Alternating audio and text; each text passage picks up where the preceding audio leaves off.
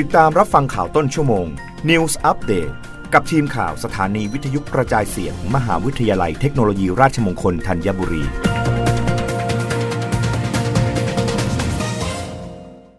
รับฟังข่าวต้นชั่วโมงโดยทีมข่าววิทยุราชมงคลธัญบุรีค่ะ ผู้อำนวยการกองระบาดวิทยาชี้แจงสาเหตุการแยกผู้เสียชีวิตจากโควิด -19 จริง กับผู้เสียชีวิตจากโรคร่วม และพบโควิด -19 เพราะมีมาตรการลดการเสียชีวิตจากการดูแลรักษาที่แตกต่างกัน นายแพทย์จากรรัฐพิทยาวงอานนท์ผู้อำนวยการกองระบาดวิทยากรมควบคุมโรคกระทรวงสาธารณสุขกล่าวว่า การรายงานผู้เสียชีวิตมีการปรับรายงานแยกระหว่างกลุ่มผู้ติดเชื้อโควิด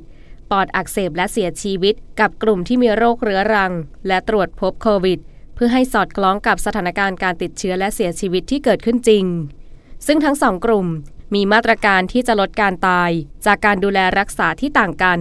และช่วยให้วางมาตรการการรักษาในอนาคตได้ ทั้งนี้สายพันธุ์โอเมกรอน ส่วนใหญ่ ไม่มีอาการหรืออาการไม่มาก แต่หากไม่ฉีดวัคซีน ยังมีโอกาสป่วยหนักรุนแรง และทำให้เสียชีวิตสูงขึ้น โดยการฉีดวัคซีนกระตุ้นจะลดการเสียชีวิตได้ถึง 31 เท่า ดังนั้นต้องช่วยกันพาผู้สูงอายุไปรับวัคซีนเข็มกระตุ้น ซึ่งปัจจุบันฉีดได้เพียง 41.5เปอร์เซ็นต์ขณะที่ความครอบคลุมที่จะช่วยลดการป่วยหนักเป็นวงกว้างได้คือ 60%ขึ้นไป ส่วนเด็กอายุ 5-11 ปี ขอให้ผู้ปกครองพาบุตรหลานไปฉีดก่อนเปิดเทอมเช่นกัน สถานการณ์โรคโควิด -19 ในประเทศไทยมีรายงานผู้ติดเชื้อ 9,331 ราย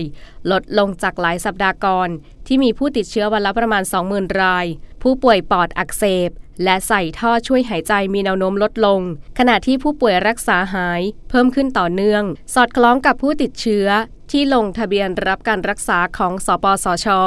ทั้งแบบผู้ป่วยนอก และแยกกักที่บ้านหรือ OPSI และระบบรักษาที่บ้านหรือ HI ซึ่งสัปดาห์ล่าสุดมี 498,578 ราย ลดลงจากเดิม 6-7แสนราย สะท้อนว่าสถานการณ์ลดลงจริง ส่วนผู้เสียชีวิตมี 84 ราย ส่วนใหญ่ไม่ได้รับวัคซีนเข็มกระตุ้น เป็นผู้สูงอายุและมีโรคเรื้อรัง ภาคตะวันออกเฉียงเหนือ ภาคกลางและภาคตะวันออก มีผู้เสียชีวิตจำนวนมาก รับฟังข่าวครั้งต่อไปได้ในต้นชั่วโมงหน้ากับทีมข่าววิทยุ ราชมงคลธัญบุรีค่ะ รับฟังข่าวต้นชั่วโมง News อัปเดตครั้งต่อไป กับทีมข่าวสถานีวิทยุกระจายเสียง มหาวิทยาลัยเทคโนโลยีราชมงคลธัญบุรี